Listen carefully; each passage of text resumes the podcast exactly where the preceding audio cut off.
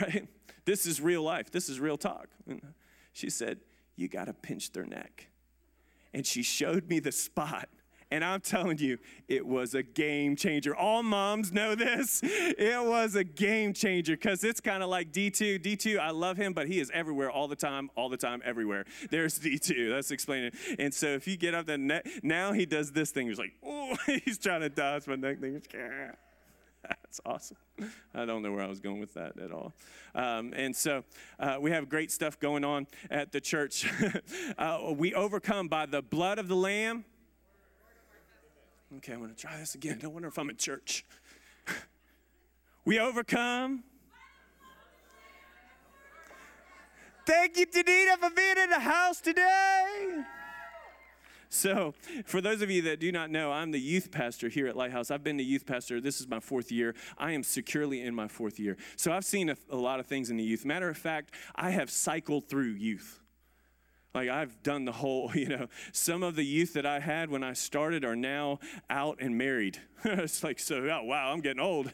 You know, but anyways, I've cycled through. I've seen some things in the next generation, you know.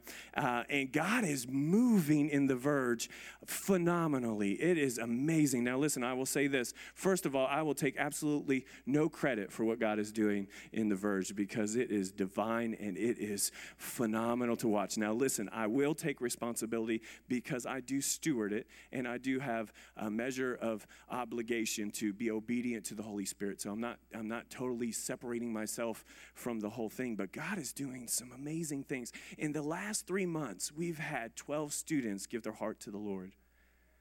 Now, when you have a when you have a youth group of forty people and twelve of them give twelve students give their heart to the Lord. Now listen to me. What's so cool about it is they're giving their heart to the Lord during worship. They're not even. It's not even the word. I get up there, and uh, some of the same uh, you know uh, characters are pr- playing with me. Like I, could, I want them to follow. I want them to follow me around with that worship. Anyways, and so we we're, we close out worship, and I will just clearly just articulate the gospel in like a couple minutes, and then you'll just see the hands. Because here's what I believe. I believe a lot of us know God here, but our hearts are far from him. And what worship does is worship kind of opens your heart to the things of God. And so we've had twelve students uh, come to the Lord. Uh, a couple uh, uh, Wednesdays ago, I was closing out worship, and uh, I felt the Holy Spirit nudge me and say, uh, I want you to pray in, over, in the Holy Spirit over your students.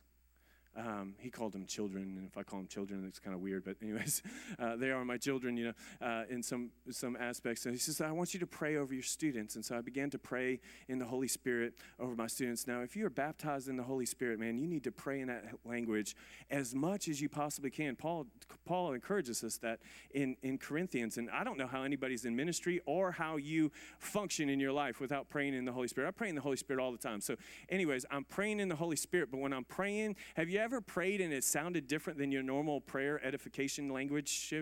I know I'm talking super spiritual, and maybe Doctor Kramer is going to have to, you know, uh, explain some of this and teach some of this later on, but we are in church, right?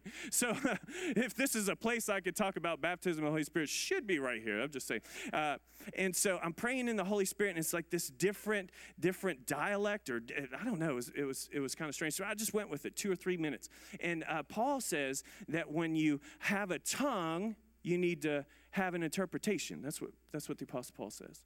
So I get to the end of my tongue, and it, you know, under my whatever I did, you know, speaking over the kids, and, and I pause, and I have nothing. It's crickets. Like I'm thinking, I'm gonna have the interpretation for this tongue. I went out there, and I have nothing. And so I'm thinking, okay, that's all right. I have an awesome team of mature believers that understand where I just went, right? So I'm thinking, surely my team members will have it. And so I pause and I say, hey, does anybody have a word? And one by one, by one, by one, there's this line that begins to form. And two of them were my leaders, and eight of them were my students. And one by one, I went and said, what is the Lord saying to you?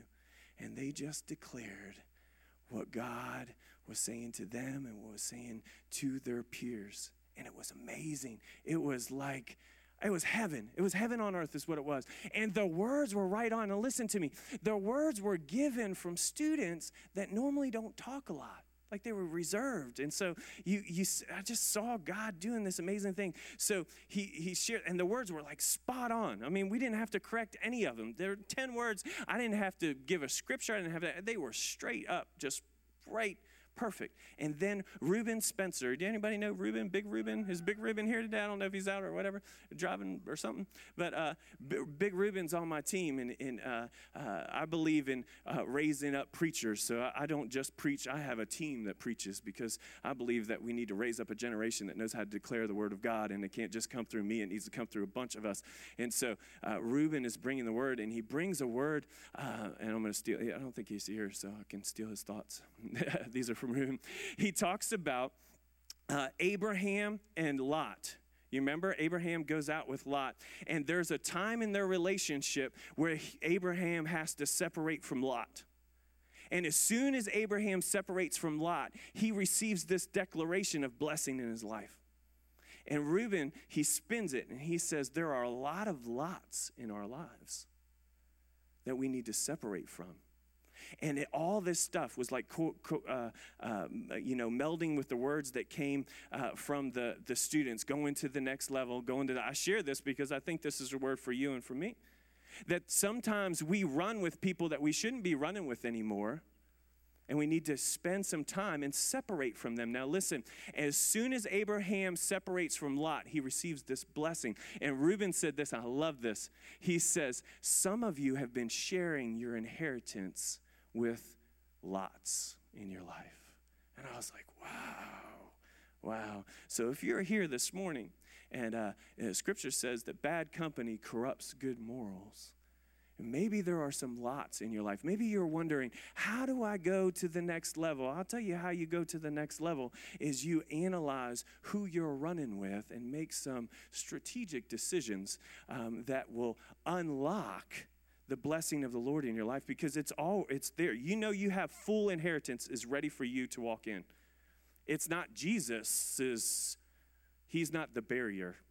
It's our decisions that are the barrier. And so if we'll be transparent with the Lord and move in that direction. That was none of my sermon today. All right. Does anybody in here have a problem with losing things? I need to see those hands. Raise those hands real high in the air. How many, like, how many have lost something this morning? Here you go. Yeah, come on, man. I lose things. I lose everything. Man. And I've I've realized why I lose things. The reason why I lose things is, first of all, I can't remember where I put them. Now, I work for a doctor that is really, really smart. And so Pastor Ken says stuff like this. Your systems, systems create behaviors. Broken systems, bad behaviors. Like, thank you, doctor. That's awesome. Here's my problem with that logic. Reason why I lose stuff is because I, I don't like stuff in my pocket. So I put stuff in my pocket. And you need pockets. So I put stuff in my pockets, and then without knowing or thinking about it, I take the things out of my pocket, and I put them down. Then I leave and forget where I put my stuff. The broken system is in, in, in the head, creating the bad behavior. And the problem I have, the problem I have is I'm forty-two years old, and I don't know if that system's going to get, I don't know if that's going to work. I mean, I believe in miracles, so I'm still holding out. So I lose things. I lose things. And and what's good in my life is God God just loves me so much. I mean, he brings he brings people around me that just pick up my stuff and bring it back to me. you, you didn't know that if you're my friend, you're going to have to pick up my stuff and bring it back to me. And here, I'll just I'll just tell you straight up. I, it drives me crazy that you have to do that for me.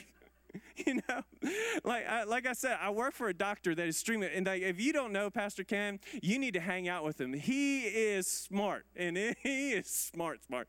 So he comes, like we'll have we'll have lunch, and he's like, "Hey, how things going?" You know, we're chatting up, and and then I'll get in his car, and he'll give me my wallet and my keys, and I'm like, "Oh, why do you hire me? Why am I hired?" It must be anointed. It has to be, because this is not looking good for our relationship. And he is so full of grace. Like one time I was like, oh, I feel so bad about it. I'm like, you shouldn't have to. I'm an adult. I can do this. And he says, oh, Pastor Daniel, so endearing. Oh. So I just lose things. I lose things. The other, uh, a couple, a month ago, I lost Joy. I can't make this stuff up, don't you? I wake up in the morning, my wife says this, Daniel, you have to take Joy home from church today. And I said, sure, baby, that's right. Gotcha. Wink. Totally can do that. But go to college. Smart. Now, my daughter Uh, has caught on to this thing that daddy's a little absent-minded. You know? She's adjusted. So how, how many believe in adjustments? You have to adjust. And so she's adjusted. She, she comes up to me all bubbly like this, you know, this is her hair. But, hey, Daddy, please don't forget me. You got to take me home today. Sure, baby. Gotcha. You're so cute. Sure enough, service ends, I'm in my car, I'm driving home. The bad thing about it is I remembered as I was driving in my driveway and I see my wife, I live on the second floor, and I see my wife on the top like this.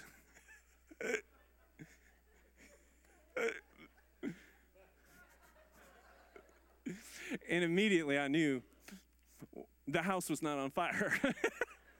Immediately I knew what the deal was. It was like, oh, yeah, yeah, that thing about being a dad and forgetting your kid. Yeah, that just happened to me right there. So for some reason, I rolled down the window, which I was like, why did I do that? You know, hey, let's just have this really bad, uh, awkward conversation, right? Hey, yeah, yeah, I should go get her. Yeah. But like I said, I have these awesome people in my life, so I come back to church. And sure enough, Joy's in the parking lot with Emily and JoJo, and she's got her, you know, my friends that pick up my lost things right there. I'm like, if you're going to lose some, lose your kid, you lose them at church. It's probably the best place, you know. And then I was thinking, you know, that's, I'm a bad, some of you are like, I'm not listening to this guy. I don't know what he's doing. He's a bad parent. I don't know if I should trust what he says. But here's the deal. Jesus' parents lost him. Ha ha! Matter of fact, it was a day's journey. They lost God. I mean, how do you explain that to your wife? We just lost God. Maybe we should go back and get him.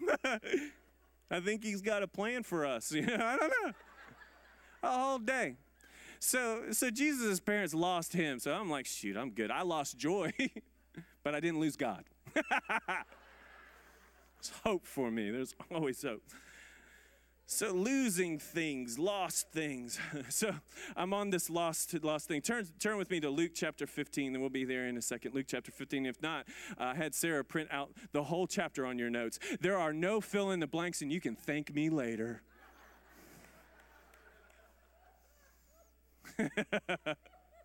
I'll run this thing how I want now. I'm just kidding. And so I was thinking about this lost and found, lost and found. The parable we're going to talk about is lost and found. There is no lost and found in the church. Did you know that? There, you, is there, Sarah? Is it on your desk? Ah, see? Nobody knows where the lost and found is in the church. One time, the lost and found was in a closet, and it was like this little st- spot. And then, then it was in the church. I think they had a committee and changed it. I was not on that committee. I don't know. There's no lost and found. And then I was thinking, well, the reason why there's no lost and found is because the church should be a place where the lost is found. The reason why we don't have a specific location for the lost and found is because the whole church is a lost and found. And here's the deal. I'll just let you know, and I don't know how many people we have here, but this will help help me in my life. If you lost your Bible, don't ask me. I don't know where my keys are. You know what I'm saying? It's here somewhere. It's in the big lost and found. And then I start thinking, you know, if the church is supposed to be a place where lost people are found, and the church is not a building, the people are the building, then we should be the lost and found. We should be the ones seeking the lost and helping them find their place. And so I want to talk to you about lost and found. And uh, in, in Luke chapter fifteen, are you with me here today? Uh, Luke chapter fifteen, Jesus shares the parable of the lost sheep. Now, when you are studying Scripture, it's important to figure out the context of the Scripture. What do I mean by the context? The context in which this parable was spoken. Who, what, when, where, and why. That's what I ask. Who, what, when, and where, and why. Who is Jesus talking to? Now, in this particular passage, Jesus is talking to the tax collectors. You can read it right there on your page. He's talking to the tax collectors. He's talking to the sinners, or up there on the screen, right there. Oh, man. It's real. The struggle is real. Extend your hand for hair. No, I'm just kidding. So you have the sinners, you have tax collectors, and you have the Pharisees. They are all gathered to listen to Jesus. Now, the Pharisees, Pharisees basically were Jewish people that lived in the law. They lived according to the law, but they have lived according to the law so much, and they've added law to it, that they were obedient on the outward, but their heart was far from God. So they had created this religious system, and they were far from Jesus. Now, Jesus comes onto the scene, and he is known as a friend of sinners. And so the Pharisees, they looked, um, they looked, they didn't hang out with certain people, but Jesus hung out with people that they wouldn't hang out with. And Jesus was calling himself the Son of God. So the Pharisees were ticked off. And so in this scripture, they're murmuring. They're wondering why. Why, Jesus, are you hanging out and eating with sinners? And so then Jesus shares this parable. Now, when Jesus shares a parable, there is one main point when he shares a parable. And I'll back up. In this particular parable, I think that the parable of the lost sheep should be studied, all three of them together, because Jesus communicated all three of them together. All right? Now, you can get different insights from each, every one. You have the lost sheep, the lost coin, the lost son. You can you can, uh, you can get certain truths from them, but we need to look at them all together because Jesus is trying to communicate one central truth. And if you get nothing out of this service today, the one central truth that Jesus is communicating on this uh, particular parable is that God joyfully seeks out lost and wayward sons and daughters. That he willingly, joyfully goes after lost things to find them, lost people to find them. That not only does he seek to save the lost, but he is joyful in the process. So that is the point that Jesus is making from this parable, and he is speaking to the sinner, and he is speaking to the tax collector, and he is even speaking to the Pharisee in this parable. So we're going to go through this parable. I'm going to highlight some few things from it, and then we're going to land this plane in a timely manner in Jesus' name. If you use Jesus a lot, the things work. Are you still with me? Verse four, suppose one of you had a hundred sheep and loses one of them. Doesn't he leave the ninety-nine in the open country and go after the lost sheep until he finds it? And when he finds it, he joyfully puts it on his shoulders and goes home. And then he calls his friends and neighbors together and says, rejoice with me, I have found my lost sheep. I tell you that in the same way, there will be more rejoicing in heaven over one sinner who repents than over ninety-nine righteous persons who do not need to repent. Now, I want to I want to submit to you this morning that the lost sheep represents somebody that was in the fold that wanders away. The lost coin represents someone that doesn't know they're lost. And the lost son represents somebody that has willfully, purposefully walked away from God. And so Jesus is communicating to us three types of individuals: the sheep, the coin, and the son. Now, when the sheep goes away, what does Jesus do? Jesus, he says he goes and finds it. And when he finds the sheep, he joyfully puts the sheep on his shoulders and brings them home. I love this. Like, if a sheep goes and wanders, they're probably dirty and smelly, and they've gotten in things they're not supposed to get into. And the shepherd goes and he leaves the ninety-nine, goes to the one, and joyfully picks. Like, who wakes up in the morning and be like, you know what, I'm going to pick up a sheep, put it around my shoulders, and bring it home, and I'm going to smile when I do it? Nobody. But Jesus is communicating to us that when somebody in our fold, somebody in our flock, makes some bad decisions and wanders from the flock, how are we supposed to communicate to them? What is our demeanor from them? Now let me, with a show of hands, how many, well, let me do this one first. How many of you have wandered, like a sheep, we all go astray? How many have wandered in your life from Jesus? And look around, most of our hands are raised, and one that isn't raised is holding a baby. So we understand that sometimes we make decisions and we end up wandering from the faith. But sometimes when people wander from the faith, what kind of response do they get from us? When he finds the lost sheep, he joyfully picks that sheep up and puts him on his shoulder, comes back home and throws a party, calls all our friend, all our friends, let's rejoice, we have a lost sheep that has come home. I think sometimes the church, we get angry when people leave. We get mad when people leave. When, when we see them, we accuse them. And when we see them, we're like, where have you been? What's wrong with you? You, you're horrible. You made bad decisions. Jesus shares this parable to sinners and Pharisees, and he's telling them what the heart of the Father is. The heart of the Father is that we would seek and save the ones that have wandered from the flock. That, that we should have a desire, that there should be something in us that says, you know what, I'm going to leave church this morning because this brother is not here today. I would rather not be here than run after them. And when I see them, I'm not going to accuse them. I'm going to gather them. I'm going to hold them. I'm going to embrace them. I'm going to put them on my shoulders. I'm going to carry them back to the flock. I'm like, where have we gone wrong? What needs to change in our thinking that, that somehow we think we have such an awesome relationship with God and we're so self-righteous that people can't make a couple bad decisions and wander from our flock and we not pursue them? That is ridiculous. And we, as people of God, not just me, not just the pastor, but you, me, sons and daughters of the Most High God, received. And like we said, all of you have wandered. Somebody went and got you. Somebody brought you back. Somebody said, where have you been? I've missed you. I've missed you. And who's that person in your mind that's popping up right now? Who should be in your seat right next to you that's not here? Who was here last year that's not here this year? Who was here that had some bad things happen, that maybe they went through a trial or a tribulation? Maybe the cares of the world just dropped up, uh, just snuck up on them. Maybe they've ma- made some wrong decisions. Maybe they're down and out. Who is going after them?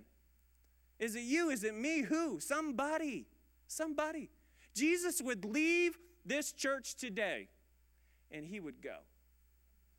And he would grab them up, and he would put them on their shoulder, on his shoulders, and bring them back home. And when they came home, there would be no judgment. There would be no suck it up. There would be no you need to straighten up your life. It would be like, hey, let's throw a party. Let's rejoice because you're back in our fold. That's our God. That's how our God views people. He joyfully pursues. I mean, I, and and, I, and I, the the listen. My vision for The Verge is influencing a generation to be passionate followers of Jesus. Here's the deal. Jesus passionately follows us. If you'll raise a generation that passionately follows him, and he's already passionately following us, that's when things happen. And so a lot of time in church, and, and here, I'm one of them, so raise your hands, give them all you have, pray. Jesus is actively pursuing you. I mean, it is his desire, it is his delight, it is his joy. You could walk away from him, you can turn away, and he always will pursue you. He is has an everlasting love towards you, unconditional. He is pursuing people that are lost twenty-four seven, every day of the week. His desire is to pursue people that are lost. And I think in the church as a whole, and I'll be careful when I say it because I'm not, I'm not bringing this on you. I, hey, I'm part of this. I, I'll own this. We need to passionately follow and bring back people that have wandered from the faith. And it needs to be something that is not just, hey, let's just preach about this this Sunday. It needs to be part of our culture in this house to bring back people that have wandered away. So then he follows with the coin. Or suppose a woman has ten silver coins and loses one of them. Doesn't she light a lamp, sweep the house, and search carefully until she finds it? And when she finds it, she calls her friends and neighbors together and says, "Rejoice with me, I have found my lost coin." In the same way, I tell you, there is rejoicing in the presence of the angels of God over one sinner who repents. I love this picture here. Picture is a woman losing a coin. Some say it's a widow who would have ten coins. That would be a, a, a necklace, lost uh, ten, lost ten percent of her earnings. And, and she would live in a house that didn't have light, so she would have to light a lamp. And she searched for this coin carefully. Oh, I love that word right there. Now, the coin represents somebody that doesn't know they're lost. Do you know somebody that doesn't know they're lost? You know what I'm talking about here? They're probably your coworkers. They think they have all th- they think they have it together.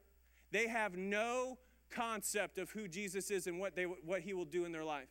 And what is the the woman does? The woman lights the lamp and searches for it carefully. Here's the deal. As believers in Jesus, we need to be searching carefully for lost coins that are in our influence. And we need to be careful about how we approach and how we communicate to a lost coin, because it will determine if they're found or not. And so we, but we need to be conscious of that. You were a lost coin, weren't you? I know I was. When I encountered Jesus, I had no idea of his goodness. I had no idea of the amount of love he had for me. No clue. I didn't have an understanding. I was ignorant of it.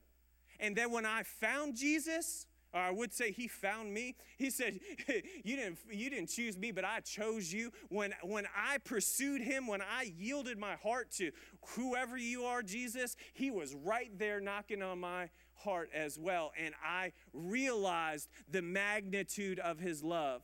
But there were so many things that that went into me, just, you know, little old me, well, big old me, uh, come into Jesus. How many of those people do you have in your life? Can you name the lost coins by name? Like at the gym, in your work, in your family. Where, what are their names? We should be actively pursuing people that don't have a clue of who he is. We are God's representation on planet Earth. We are to represent Jesus, and we are to seek those that don't have any clue. Maybe you're here this morning and you're a lost coin. Maybe you just haven't realized the magnitude of God's love for you. I welcome you. The church should be a place that welcomes people that are far from Jesus. Like, we don't have to change how we do things, but there needs to be, we need to have a measure of inviting people that don't believe in our services so that they have an opportunity to believe in the one that can save their soul. And so there's lost sheep, there's lost coins. The last parable is the lost son. Now, Jesus, this is the longest of the parables, and I'll I'll break some. Are you still with me today? Okay, I'll break some of this stuff down. Jesus continued. There was a man who had two sons. The younger one said to his father, "Father, give me my share of the estate." So he divided his property between them. Not long after that, the younger son got together all he had, set off for a distant country, and there squandered his wealth in wild living. And after he had spent everything, there was a severe famine in the whole country, and he began, began to be in need. So he went and hired himself out to a citizen of that country, who sent him to the fields to feed pigs. So we have this son, gets his inheritance, sets off from the father's house, and then he has a couple things that happen in his life. Now listen, he squanders his wealth with wild living, but the translation does not indicate that he was sleeping with prostitutes like his older brother says here later, and I'll bring back to it. He was basically mismanaging the inheritance that he got from his father. He willingly leaves his father's house, he blows his money, at the same time he goes broke, there is a famine, which creates a need. Then he finds himself hired out, and he is feeding pigs. For a Jewish person to be feeding pigs would be ridiculous. He is actually feeding things that they deem unclean. So this is a ridiculous occurrence happening in his life. And so he longed to fill his stomach with the pods the pigs were eating, but no one gave him anything. Verse seventeen, if you are in here and you are a wayward son or daughter, I want you to listen to this. And if you are in here today and you have a wayward daughter or son, I want you to listen to these next statements. Verse seventeen, when he came to his senses. Lost sheep wander. Lost coins don't know they're lost. Lost sons and daughters purposely choose to be separated. And they come back when they come to their senses. I just set some of you free right there. They come back when they come to their senses. Now listen, mom or dad, I want to give you some permission to do something. Pray this prayer with me. Lord, have them come to their senses. That's a dangerous prayer, because some of you have been praying for protection. Some of you have been praying for blessing. Some of you have been praying that God uh, somehow helps them in their time of dis- uh, this uh, destroying or bad decisions. But the best prayer you can pray is, Jesus, I give control over to you. Lord, I pray that they come to their senses. Because if you pray a prayer like that, then you are allowing God to do what only God can do and create a situation to where they wake up. Sometimes people have to wake up and come to their senses before they come back to the fold. And you have to release responsibility for other people. That is not your responsibility to carry. You are to shepherd and to steward your way, your kids, but you do not have control of them. So you release them and you say, Lord, please let them come to their senses. Now listen to me. Now let's see what happens when they come to their senses, how we are supposed to respond to the wayward son or daughter that comes to their senses. Here's the wayward son, says this, how many of my father's hired servants have food to spare, and here I am starving to death? I will set out and go back to my father and say to him, Father, I have sinned against heaven and against you. I am no longer worthy to be called your son. Make me like one of your hired servants. So he got up and he went to his father, came to his senses, and then repents right there. That's his declaration of repentance. Now, I want you to see the father's response. But while he was still a long way off, his father saw him and was filled with compassion for him and ran to his son, threw his arms around him, and kissed him. The father was consistently looking on the horizon for his lost son. And when there was a glimmer, have you ever seen somebody you love walk? You can pick them out in an amusement park. Is anybody else, like, you know how they walk. Like, so you could be in Busch Gardens and see your child from, you know, uh, you know, uh, like me, I lose my kids. So, so when I lose Joy, I can look and I can see how, I'm like, bang, there'll be thousands of people and I can pick Joy out in a minute. There she is, right there. Right there is D two. And the father was looking. Right there he is. That's my son. That's my son right there. And he, he not only says, that's my son, he goes and runs to his son. Now, this broke every tradition.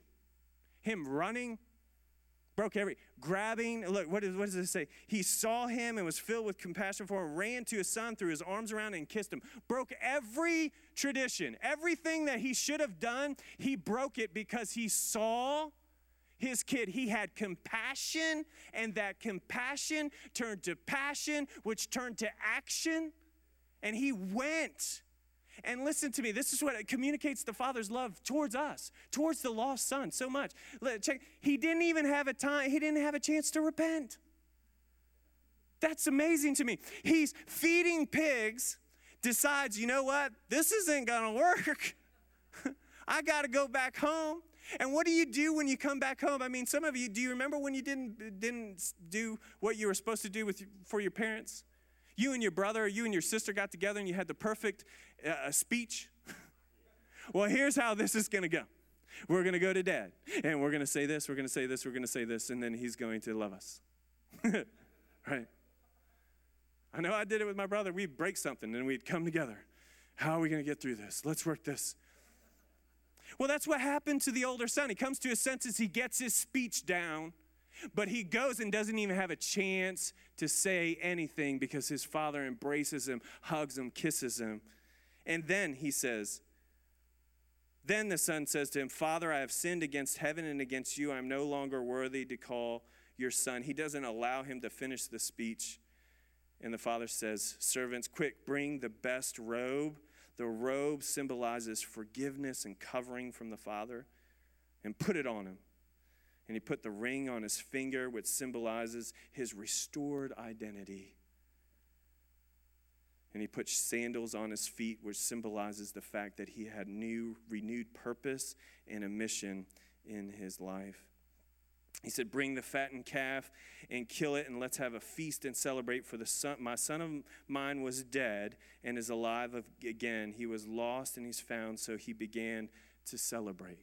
So you see the heart of the Father. Are you getting this? Are you getting this? You have the sheep that has wandered, you pursue. You have the coin that is lost, we search carefully. You have the son that has walked away, and we pray that he comes to their senses. But when they return to the house, we don't accuse, we run to them, we embrace them, we put a robe of righteousness. You are forgiven from Christ Jesus. We put a ring on their finger. You have an identity in Christ. You are a co-heir with Christ. You put sandals on them. You run the race now. You don't have to start over. You run the race. Pick up where you were. And so you see this heart. And then Jesus turns the parable and talks to the Pharisee. Now, I will say this to you. Are you still with me? I don't know if I'm going long or not. Pastor Ken said I can preach all day. No, he didn't really say that. In verse twenty-three, Jesus turns it and talks to the Pharisee. And I think this is really important for us as a church. I think Jesus is talking to the church. Because here's the deal. If you would be honest with yourself, I, I here, I'll just be honest with, with myself. I have probably been in thousands of thousands and thousands of services. I have heard thousands of sermons. I am, I come here every week, and if I am not careful, all that word, all that worship, all that truth can cause me to have a little bit of spiritual pride and start looking at people like, why don't you just get your life together? Because I somehow have it all together because I've been following Jesus for fifteen years and have been in thousands of services. Well, no wonder your life is in order. I didn't have much to do with it. I've been under the teaching and the worship of Jesus, therefore things begin to align. And if we're not careful week after week, day after day, we can be in our word and then we can end up being a Pharisee. I do not want to face Jesus, and you should not want to face Jesus either, and him look at you and say, you are the reason why people didn't come into the kingdom of God, because you had some kind of religious spirit on you. And Jesus speaks, and I think he's speaking to the church, and you don't have to believe me with that, but I know he's speaking to the Pharisee, and uh, of course we don't have any of those in the house today. Verse twenty-five, meanwhile, the older son was in the field, and when he came to the house, he heard music and dancing. So he called one of the servants and asked him what was going on. Your brother has come, he replied, and your father has killed the fattened calf because he has, has him back safe and sound. And I'll read this first verse. The older brother became angry and refused to go in. First of all, the older brother didn't even know that there was a party happening on the estate. Because you know why? He was probably busy working. He was busy in his pew, in the front pew. Somebody steals your seat. How dare they come into this house for the very first time and steal my row? It's my church. He's working. He's working. He doesn't know. He doesn't have time to celebrate. Why are we celebrating? We got all this work to do. Party going on. Who's this party for? Oh, your brother's come back. What? You mean that punk that stole, took that inheritance and squandered it? You mean that brother? Yeah, he's back. Matter of fact, your brother's back, and your dad's throwing him a huge party. Oh, great. Well, that makes me kind of mad because I've been here working, and I didn't have no party. I'm not going in. Now, this, to me, is one of the most amazing things that Jesus does in this parable, because his response to the Pharisee blows me away. As I'll tell you right now, I am not here because I, I don't like Pharisees. Jesus communicates something a little different. Look what the father does. So his father went out and pleaded with him. Whew. I'm like, Jesus, you are awesome. Father went out and pleaded with the Pharisee. Jesus, in this Pharisee, in this parable, is pleading with the Pharisees that are about to crucify him. He's pleading with them. Here's the son. Look, all these years I've been slaving for you, never disobeyed your orders, yet you never gave me an even young goat so I could celebrate with my friends. But when this son of yours, check it out, he doesn't even call him his brother. This is what happens when my kids do something wrong. It happens to you too. Janfer, your son. But when this son of yours who has squandered your property with prostitutes comes home, you kill the fattened calf for him. Now listen, let me pause there for a second. He did not squander the wealth with prostitutes. He mismanaged his wealth. Here's what Pharisees will do. Pharisees will take a measure of truth and then, and then add their own interpretation on it. So they make sinners look worse than sinners are actually are. Huh. And that's a sign of being a Pharisee, is when you elaborate things, which causes destruction in people's lives. So you need to be careful, Pharisee. Verse thirty-one, here's what his father says. My son, the father said, you are always with me, and everything I have is yours. Jesus is telling the Pharisee, everything that is mine has been freely given to you. And I love this, verse thirty-two. But we had to celebrate and be glad, because this brother of yours was dead and is alive again. He was lost and is found. Jesus gives us a great way to respond to Pharisees. He shows compassion. Hey, this is your church. We appreciate you. I'm so glad you come here every week. I'm so glad you give generously. I'm so glad you serve every opportunity you have you serve. But we're not here for us. We're here for the lost one. We're here for the empty seat. We're going after the one with the, for the empty seat. We're going after the lost. We're going after the lost sheep, the lost coin, and we're going to bring them back home. We are here for you. You are here for us, and we are here to bring glory to his name and bring as many people that are lost into this house. That's the mission and the vision of the church. Jesus communicates this to a fashion to say, hey, Pharisee, I hear you, but my son who is dead is now alive. And we're going to celebrate regardless if you want to celebrate or not. So you can sit in your pew, you can sit in your seat, you can murmur, you can complain. But as for me and my whole household, we're going to go after the lost one. We're going to go after the, the one that is away from the fold. We're going to passionately pursue people that are far from God, and we're not changing that mission for anybody. And that's the heart of the Father. Uh, and I'll close with this. Uh, uh, if Jesus does this wonderful thing in this parable because he leaves it undone, doesn't he?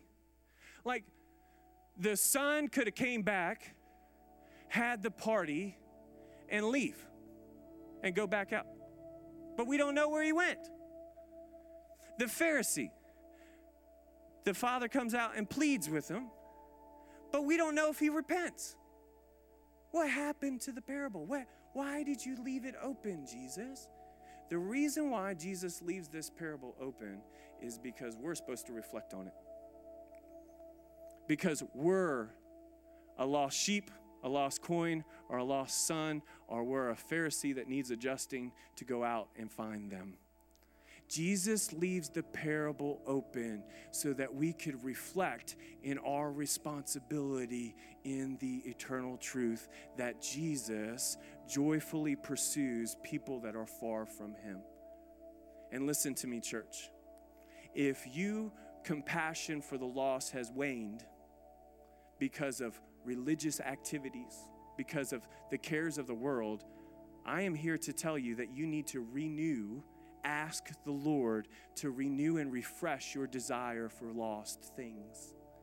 Because if we are creating a community that just gathers but doesn't add people to our community, then we are just building a club. We have a club. And we're not a church. And so Jesus is telling us that we need to wake up. So if you could stand with me this morning, just have a few questions, and then we'll finish.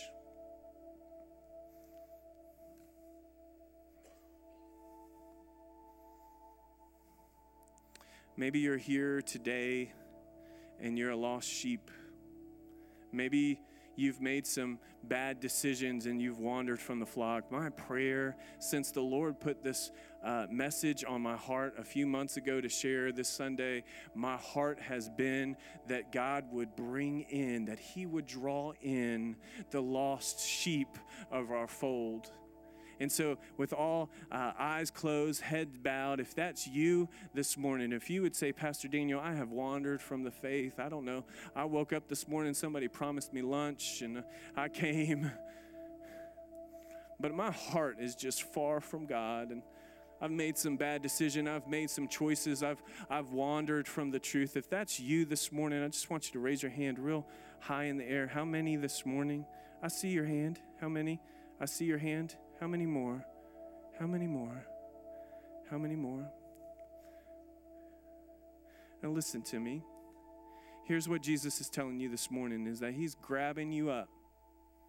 Not in your strength, in his strength.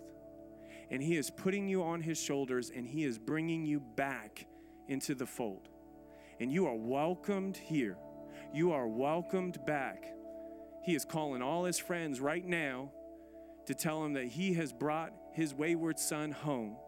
And here's the deal. What, what each one of these parables says is that when they repent, repentance means to change your mind. So here's the deal. You have made some decisions that have led you astray. You have made decisions willfully that has caused you to walk far from God. He has come to you. He has picked you up, put you on your shoulder, and your response is to change your mind, to change your behavior and stay in the fold. That is your responsibility. So listen to me. You choose to stay in the fold. The second one is a lost coin.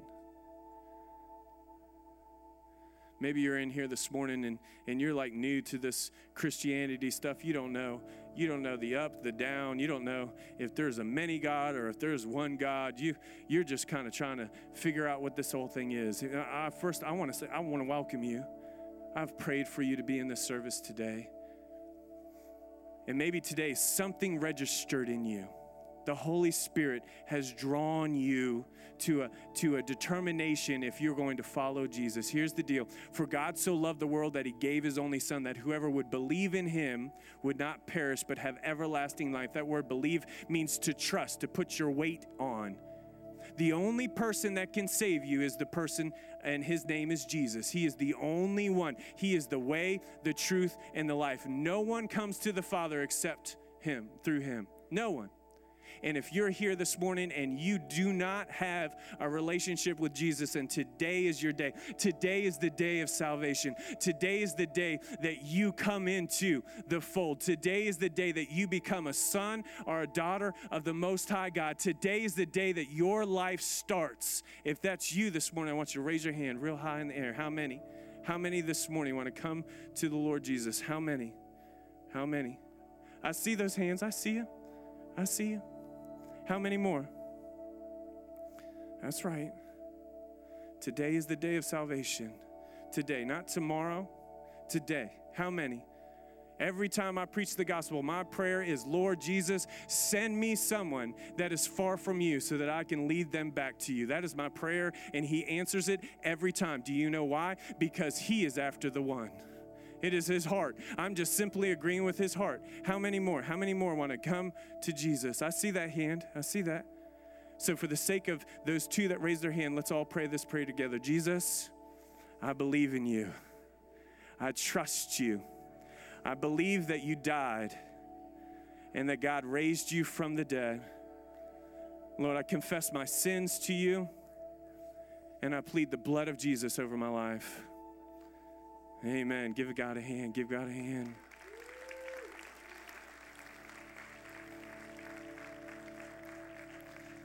And let me close with this one final thought. It's about wayward sons, and it's about a new sense, a renewed sense of pursuing those that are far from God. My prayer for this service is that something would change in our hearts. Each and every one of our hearts. And and I'm not talking about, hey, a passionate sermon about the lost. I'm not talking I'm not talking about. I'm th- I'm talking about that God would do something that would shift the way we thought. That it would be supernatural. I believe in this stuff. That it would be supernatural. Like it would be, it would be something that God would shift, and that when you left this service, that you couldn't look at a lost person the same. That you couldn't look at a wayward sheep the same. That you couldn't, you couldn't, you would have to pray a different way for people around us that are lost and going away. That it wouldn't be a, it wouldn't be a teaching. That I, I, I, I don't believe in like, hey, let's get everybody pumped up and then go out and then we just change for three hours. That is not what I'm talking about. I'm talking about a culture shift. I'm talking about a church shift. I'm talking about an identity shift, a mind shift. And here's what I here's my question. Are you ready for that shift? If you're ready for that shift, I want you to lift your hands in your air. I don't want if you're not ready for it, you just wait for the next sermon. That's fine. I'm ready for a shift. Now listen to me, before you pray this prayer, you need to realize that this shift is going to cause you to do things that you haven't done before. That on the other side of this shift is obedience to the word of the Lord. So that means that you need to get past your comfort zone. That means that you're going to have to do things that you've never done before. And I'll tell you what, on the other side of this, oh, jeez. On the other side of this, thousands of people coming to Jesus. On the other side of this shift, let's just get to that place where I believe in real things. Let's make a real decision this morning. So, Lord, I come to you and I just thank you for, I thank you for those willing to go to the next level and seeking and saving those that are lost. We can't save them, but we are a conduit to the person that saves them. And Lord, I pray today that the conviction of the Holy Spirit would grip this church from leader to member to volunteer to every person, that you would grip us with conviction. grip us. Wake us up in the middle of the night to pray for the lost. Wake us up in the middle of the night with a burden for the person in the convenience store, for the person at Walmart, for our coworker, that you would convict us right now. Lord, I pray right now in the name of Jesus that you begin to give faces and names right now. He's giving you faces and names. I'm not talking about something that you'll do next week. I'm talking about something that you will do now. Living in the eternal now. In the eternal now. That we would be immediately obedient to the direction of the Holy Spirit. Right now, I pray for names, faces, in Jesus' name. In Jesus' name. That we would have significant conversations that were eternally focused so that we could help people come back or help people to the saving knowledge of Jesus, and we would be known as a life-giving community that welcomes sinners, that's friends with sinners. Lord, I come against the Pharisee, the, the Pharisee spirit in this house. I declare it gone in the name of Jesus. I declare it. I pray in the radicals. Matter of fact, I pray, I pray radicals in this church to such an extent that a Pharisee wouldn't even want to be in here. I don't know if that's crossed the line, but I just crossed it. Lord, that this would be a house of freedom. That this would be a house of discovery, that this would be a house of purpose, that this would be a house of miracles, that this would be a house of renewing and refreshing, that this would be a house where your presence was so real, that your forgiveness was so real, that your love was so real, that people would hear from it miles, hundreds of miles away, that they would come because they know, if I just get here, if I just meet somebody from Lighthouse, I will hear about Jesus. I will hear about his forgiveness. Lord, I pray for that shift right now, that you would open the heavens and pour out your blessing in Jesus' mighty name. And all God's people said, amen. All right. Let me pause to make sure I didn't forget anything, because this will determine my job. No, I did not forget anything. I'm good. Uh, we have Inside Lighthouse in the, at the back, so if you're new here and you want to uh, meet somebody and get some more information in the church, go to Inside Lighthouse. Um, if you are attending the baptism training, we're going to meet here. Uh, go get your kids, come on back, and it will be less than thirty minutes. That's what I'm aiming for, less than thirty minutes. God bless you.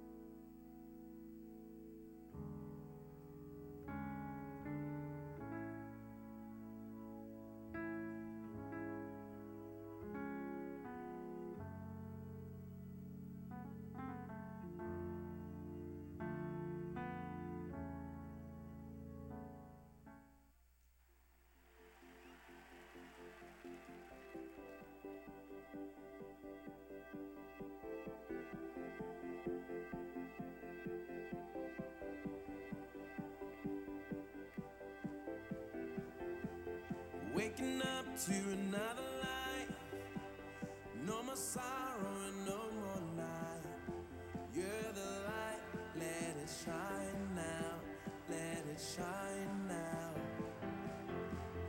Burning bright, cause we're not ashamed, got a world to live.